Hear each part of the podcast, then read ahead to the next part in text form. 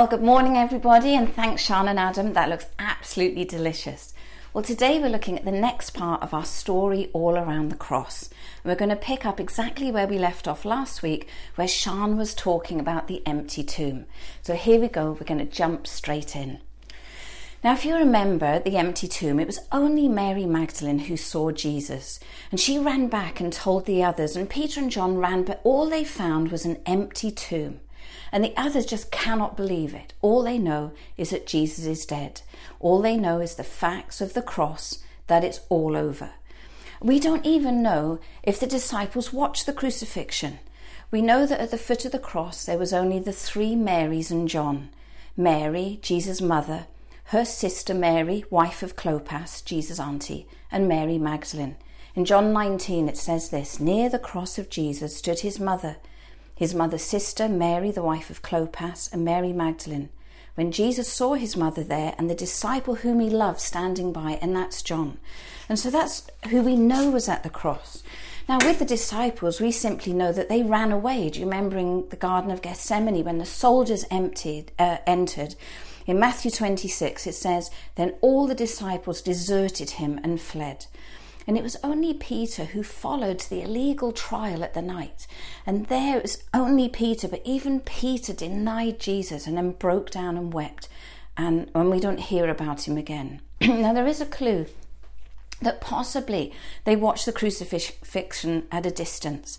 Now, in both Matthew and Mark's accounts, they both mention the women watching at a distance with the crucifixion, but only Luke records that there were others there as well.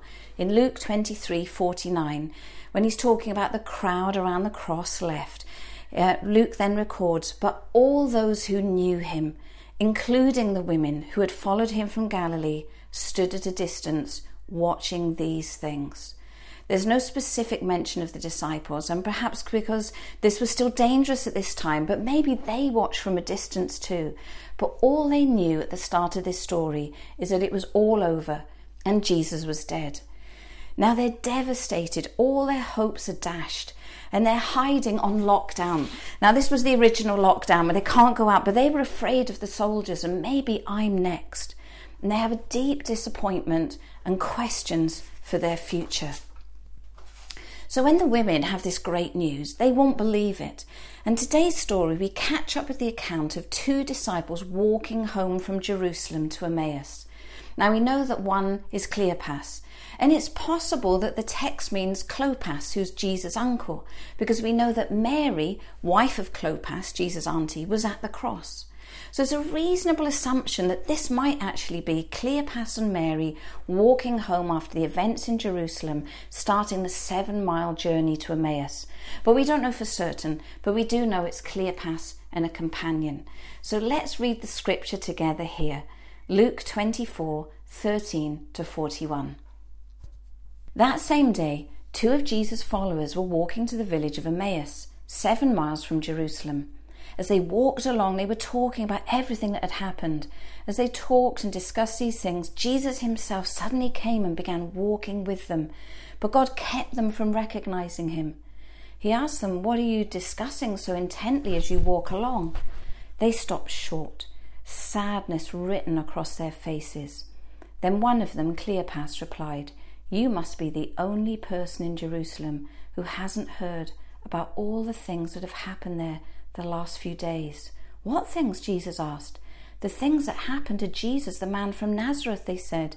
He was a prophet who did powerful miracles, and he was a mighty teacher in the eyes of God and all the people. But our leading priests and other religious leaders handed him over to be condemned to death, and they crucified him. We had hoped he was the Messiah who had come to rescue Israel. This all happened three days ago. Then some women from our group of his followers were at his tomb early this morning. They came back with an amazing report. They said his body was missing, and they had seen angels who told them Jesus is alive. Some of our men ran out to see, and sure enough, his body was gone, just as the women had said.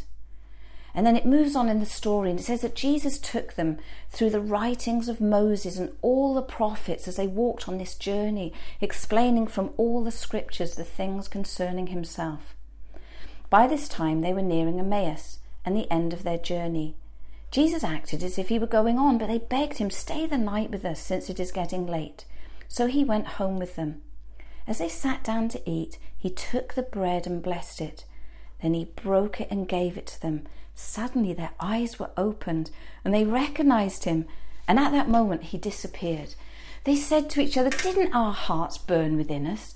as he talked with us on the road and explained the scripture to us. And within the hour, they were on their way back to Jerusalem. There they found the eleven disciples and the others who had gathered with them, who said, The Lord has really risen. He appeared to Peter. And just as they were telling each other about it, Jesus himself was suddenly standing there among them. Peace be with you, he said.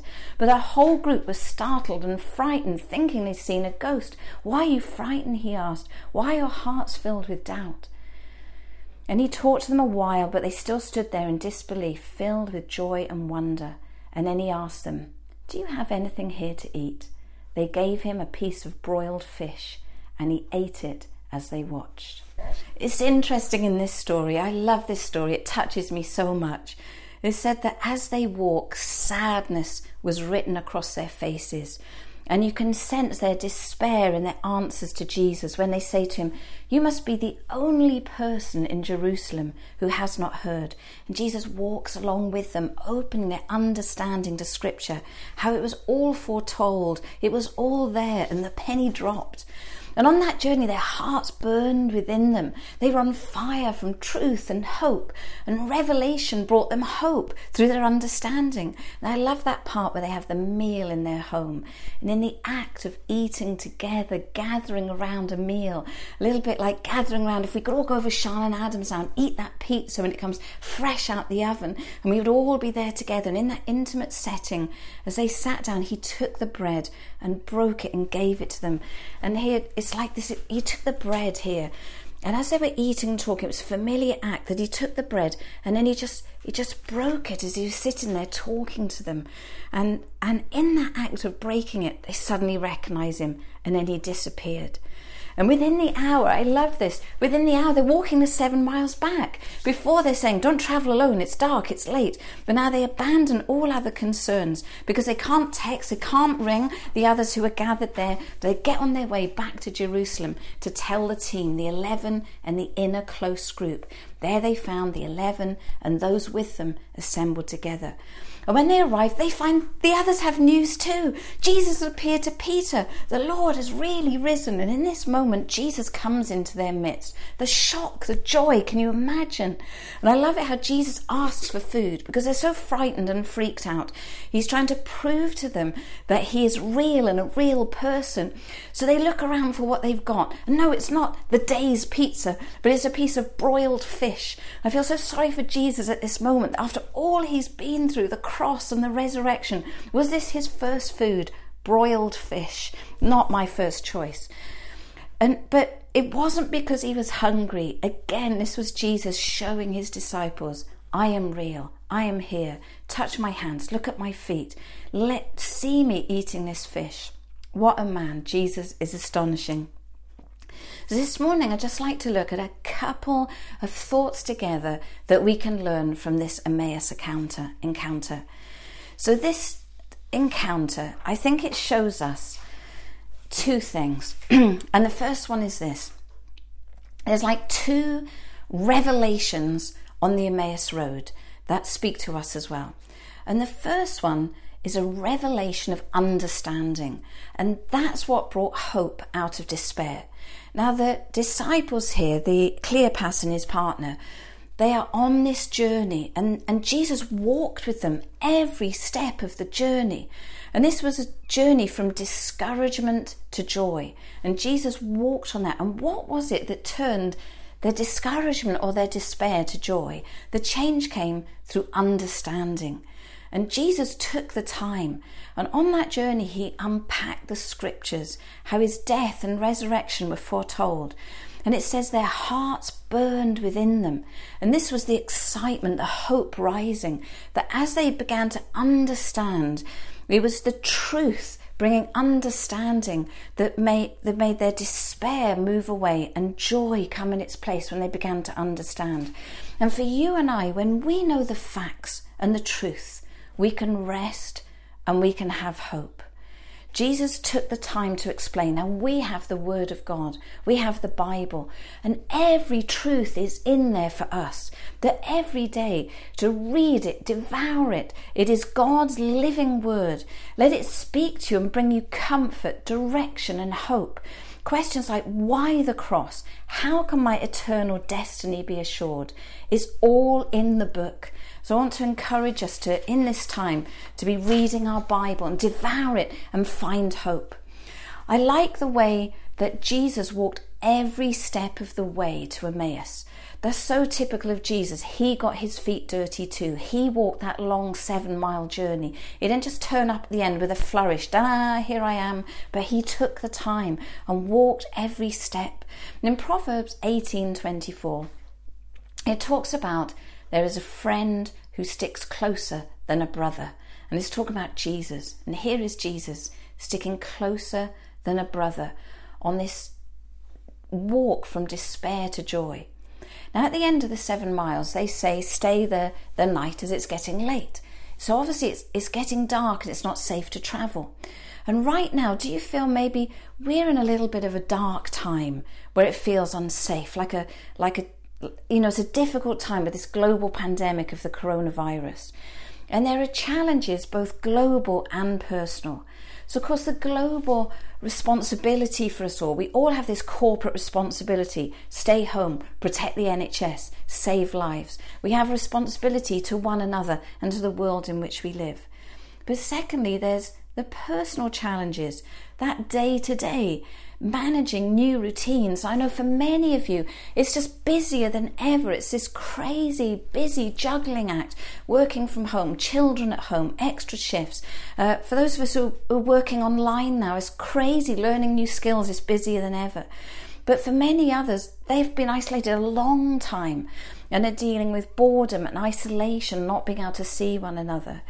Uh, and in that situation, small irritations become magnified.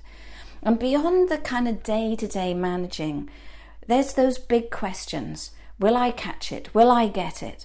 I've, I've noticed on our little estate here just cars driving up and people signing wills and standing at a distance. The question are my family and my friends at risk? What happens if I die? And Jesus walks alongside us on this journey and can take us from doubt to joy when we have the understanding of knowing what He has done for us. And we are not alone on this journey, but He is with us. Psalm 23 talks about Jesus as the Good Shepherd. And it says, Though I walk through the valley of the shadow of death, I will not be afraid, for you are close beside me, and Jesus is walking beside us. And this takes us to our second point, the second revelation. And this is the revelation of the very person of Jesus. He has sat at the dinner table with friends, the hope of the world in person, flesh and blood. And sometimes it takes more than truth alone, it takes the person of truth. And Jesus said, I am the way, the truth, and the life. And it took the personal comfort of Jesus as well, the real person. And God knows how He has made us. We need the knowledge of truth to comfort our fears, but we need the person of truth who comforts us with His presence. Now, when I was a little girl, I was may, may, maybe barely five years old, and I had to go into hospital for an operation. I was there for a week, and in those days, parents were not allowed in, and I was alone in a large old fashioned children's ward. There was like a dozen metal beds in this room. I was so young, it was all strange, and I was so lonely. And I remember really vividly one time my dad coming to visit me, and my mum was at home with my twin brother. I was so happy. He was sat on my bed talking to me, teasing me. He told me a story. He brought this big envelope that had um, drawings from my classmates in school. But then that time came to say goodbye, and I can remember getting out of the bed and standing at the end of the little room. There's about a dozen beds and children going to bed. And my father walking down the corridor. I have this very strong memory. I was desperate for him not to leave. And, and it just broke my heart to see with every step that he walked away. And as he walked away, he was, he was waving and smiling at me.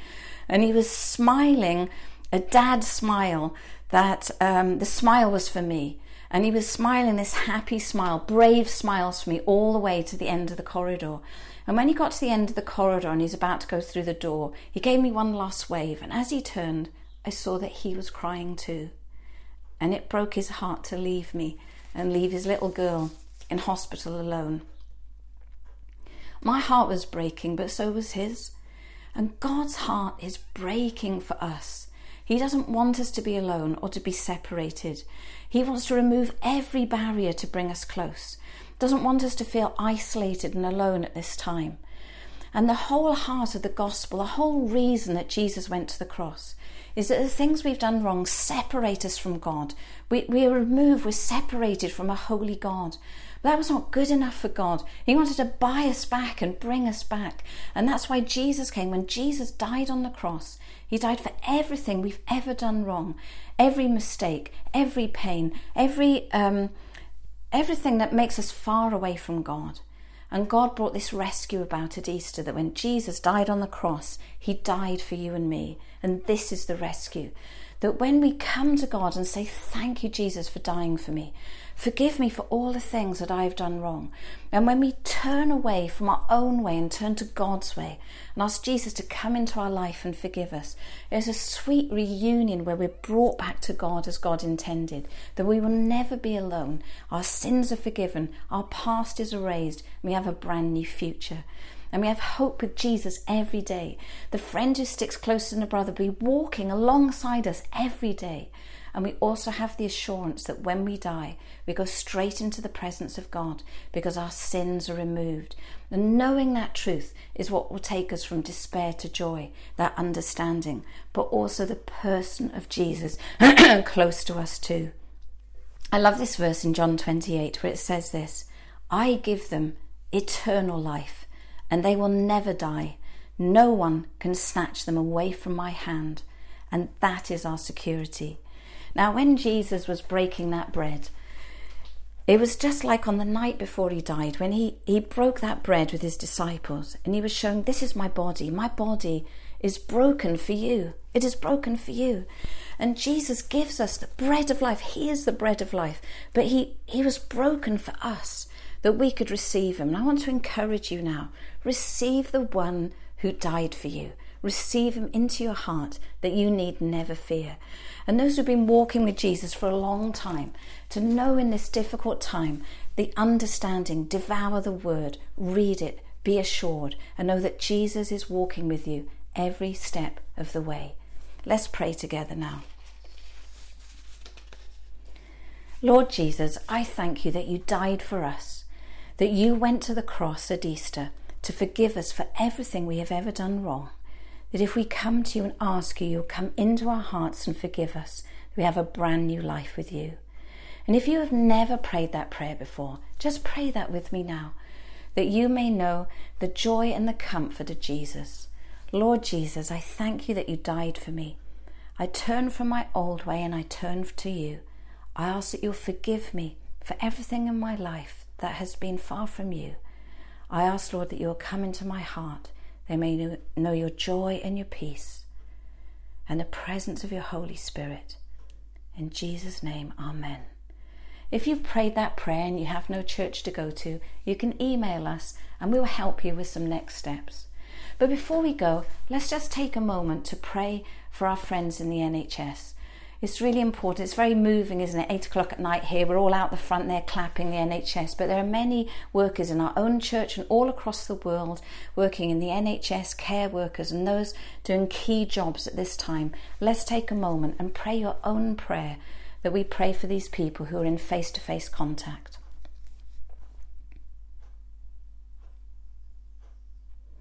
Lord Jesus, we thank you for all those working in our NHS here and all those around the world doctors, nurses, care workers, key workers, those in supermarkets face to face. Lord, I ask that you'll protect them and your kindness will be upon them. We ask, Lord, that you will protect our communities, our neighbours, our friends, and that, Lord, many will come to know your truth and comfort. So, Lord, we ask that you'll help them, guide them, and bless them. We pray for their protection. In Jesus' name, Amen.